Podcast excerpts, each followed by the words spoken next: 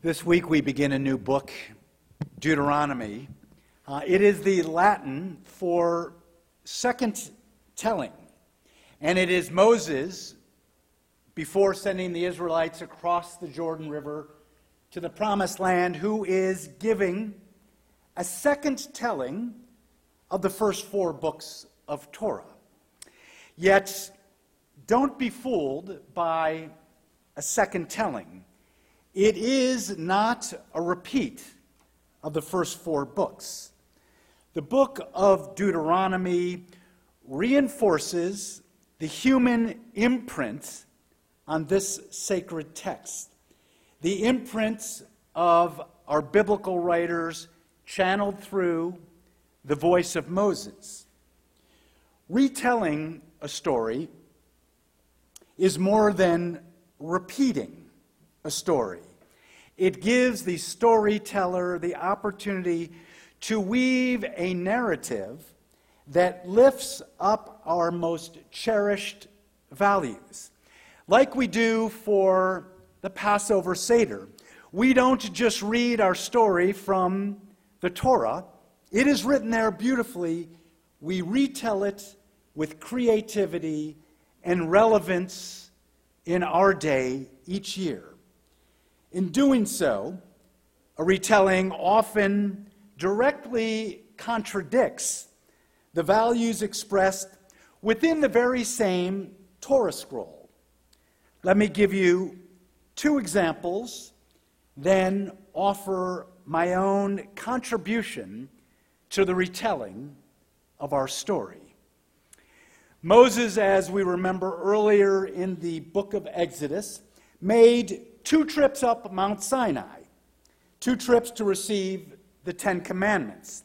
The first set should sound familiar, but let me read it to you anyways. I am the Lord your God who brought you out of Egypt, out of the house of bondage. You shall have no other gods besides me. Do not make yourself a carved idol or any likeness of any image of God. You shall not take the name of God in vain. Remember the Sabbath day. Honor your father and mother. You shall not murder. You shall not commit adultery. You shall not steal. You shall not bear false witness against your fellow. You shall not covet anything that is your fellows. Sound familiar? So that's the first set. And of course, we, we remember what happened as Moses came down the mountain, seeing that in his absence the Israelites had built over those 40 days a golden calf, uh, lost faith in their leader, and he smashed those tablets against the mountain. And back up Sinai, Moses went, and we're told that he carved the second set just like the first set. Just like the first set. So give a listen. Don't make yourself a molten image of God. Don't fail to observe the festival of Matzah, of Pesach, in the month of Aviv. Obey me and eat this matzah for seven days during the month of Aviv the firstborn males of your family and of your flocks and herd, you are to give to me. Bring an offering every time you come to worship. Your work in six days will then lead to a day of rest. In the seventh, celebrate the harvest festival, Shavuot, in the spring, and celebrate the festival of booths, Sukkot, in the fall. Your men must come to worship me three times a year. When you sacrifice an animal on the altar, don't offer bread made with yeast. I am the Lord your God, and you must bring the first part of your harvest and place it in worship to me, and the tenth, because I know you're keeping count. Do not boil a young goat in its mother's milk. Exactly like the first set, yes? So, for those that shook their head, yes, I appreciate you going along with the rabbi, uh, but maybe you heard something different. Uh, in fact, the second set, other than don't make a molten image for God and Shabbat, is completely different. It is a set of Ten Commandments focused on holidays and ritual practice in Judaism. The first set of commandments is based on ethics and behavior. So Moses, now in this second telling, in his instructions, literally his Torah, to the Israelites, in the retelling, equipping them for what he thinks they most need, he draws back to the first set of commandments. And that's why those commandments are the most familiar. The second set is still woven into Torah, yet Moses is reinforcing something very important for us to hear tonight. Holidays, life cycles, and rituals are powerful on their own, yet we miss the point if they are not in service to living ethical, value based lives. The choice of the prophetic reading tonight gives Moses the strongest support imaginable. The prophet Isaiah, in this week's Haftarah, makes it clear that our rituals are meaningless unless they lead to goodness. So listen for a moment to Isaiah this week. What need have I of all your sacrifice? Who asked that of you? Trample my courts no more, bringing oblations is futile. Incense is offensive to me. New moons and Shabbat, proclaiming of solemnities, assemblies with iniquity, I cannot abide. Your new moons and fixed seasons fill me with loathing. And when you lift up your hands, I will turn my eyes away from you. Though you pray at length, I will not listen. Wash yourselves clean, put your evil doings away from my sight, cease to do evil. Limdu hetev, learn to do good, devote yourselves to justice, aid the wronged, uphold the rights of the orphan, defend the cause of the widow. Those are the words of Isaiah. So I have to tell you that this has been one of the toughest weeks I have experienced uh, in my life, certainly as a spiritual leader at Temple Solel and in the greater community. Two mass shootings within 13 hours, more migrant families ripped apart with the cameras rolling, more dire reports of the climate crisis at hand, and quite honestly, aside from my sweet bride's birthday yesterday, uh, this has been an awful week. An awful week, aside from Nancy's birthday and until 12 o'clock today. So let me share a story.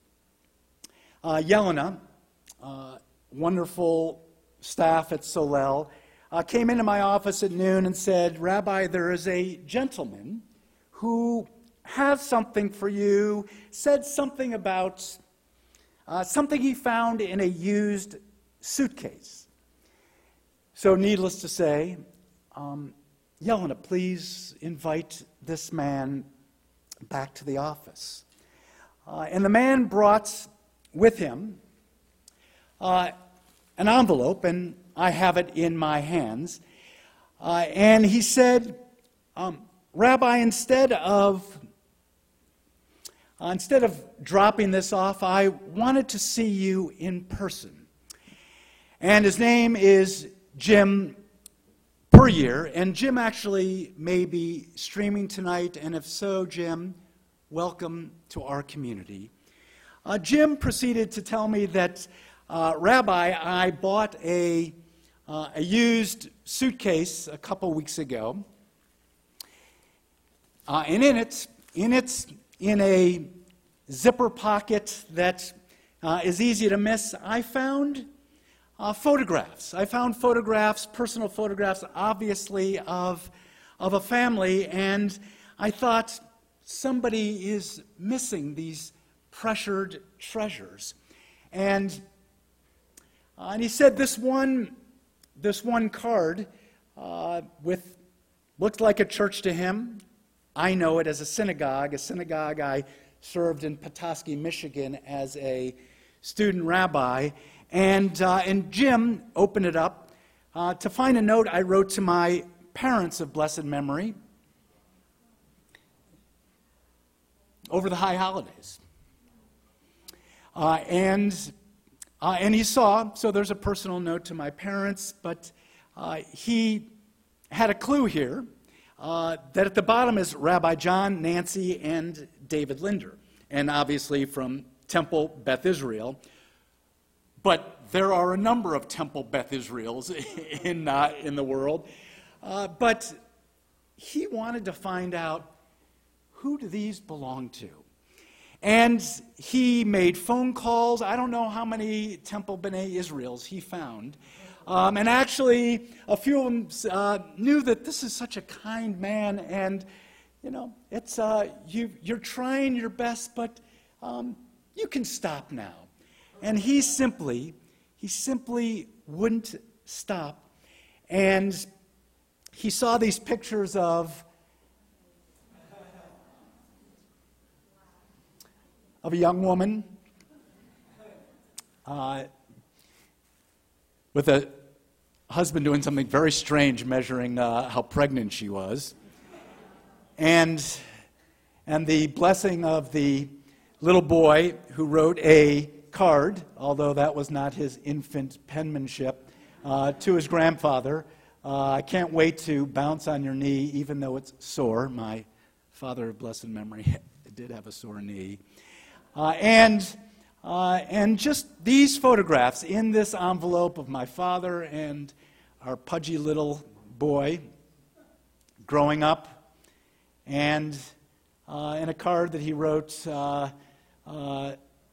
you are one of two of the nicest grandpas I've ever had. Uh, uh, and, and I thought, this, the lengths that this man went to uh, for a perfect stranger, knowing that there was something actually I didn't know was missing. Uh, when Nancy and I were in Buffalo in June, uh, my younger sister Catherine had uh, cleaned out my mother of blessed memories home and had some things for us to uh, for us to divide up as kids. And Nancy and David and I chose a number of things, and we thought, well, there's a suitcase that's missing a wheel. Let's just put everything in that and take it back to uh, take it back to Arizona. Uh, we didn't need the suitcase and with other things. A few weeks ago, we gave it away um, for it to come back um, in, in this way. And I got to hear Jim's story, moved here four years ago with his wife uh, for health reasons, and uh, God willing, you'll have an opportunity to, uh, to meet Jim himself. Uh, but it was, I recognized exactly what I needed this week. For a perfect stranger for me just appeared like an angel to reinstill my faith in the goodness of humanity. Because with all the tsuris that there is in the world, and there is plenty of it, uh, we need to be remembered. We need to be reminded of the goodness, and uh, he's a man of faith, belongs to uh, Calvary Baptist Church in Mesa, and I'm looking forward to meeting his pastor, Reverend Wade. Uh, and he'd never seen a Torah scroll open, and it happened that I opened it up, and it was just to the words of the priestly benediction, which, of course, he has heard his whole life, never in Hebrew, mind you. Uh, but he loved hearing the words in Hebrew, and then may God bless you and keep you. May God's countenance shine upon you and be gracious to you. May God bless you with peace.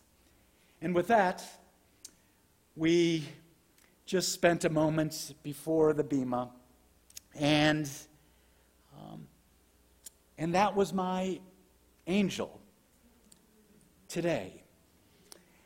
So, as a country and as a world community, uh, we cannot and will not put our heads in the sand and look the other way from the issues that plague our world.